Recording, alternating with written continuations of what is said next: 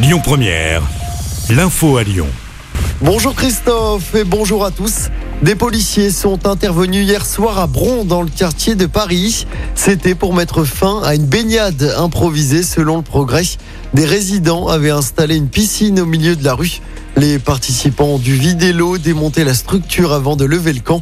Tout s'est fait dans le calme. Deux hommes condamnés par la justice pour avoir menacé le maire de Lyon sur les réseaux sociaux. Un habitant de Bron et un habitant de l'Eure ont tous les deux été condamnés à une amende de 1000 euros avec sursis. Le premier avait menacé Grégory Doucet de le faire tomber de son vélo.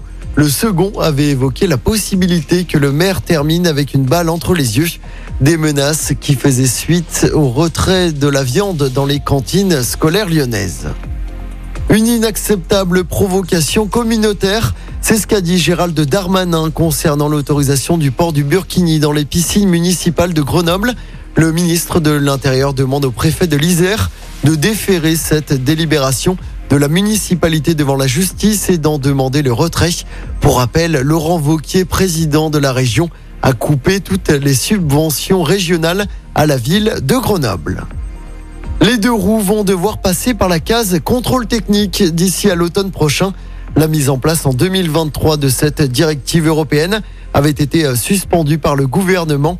Hier, le Conseil d'État a finalement donné raison aux associations qui s'opposaient à cette suspension. Il demande que le contrôle technique pour les deux roues de plus de 125 cm3 soit mis en place d'ici le 1er octobre. On termine avec du sport en basket. L'Asvel termine en tête de la saison régulière du championnat. Les Villeurbanais se sont imposés 79 à 70 hier soir sur le parquet de Limoges.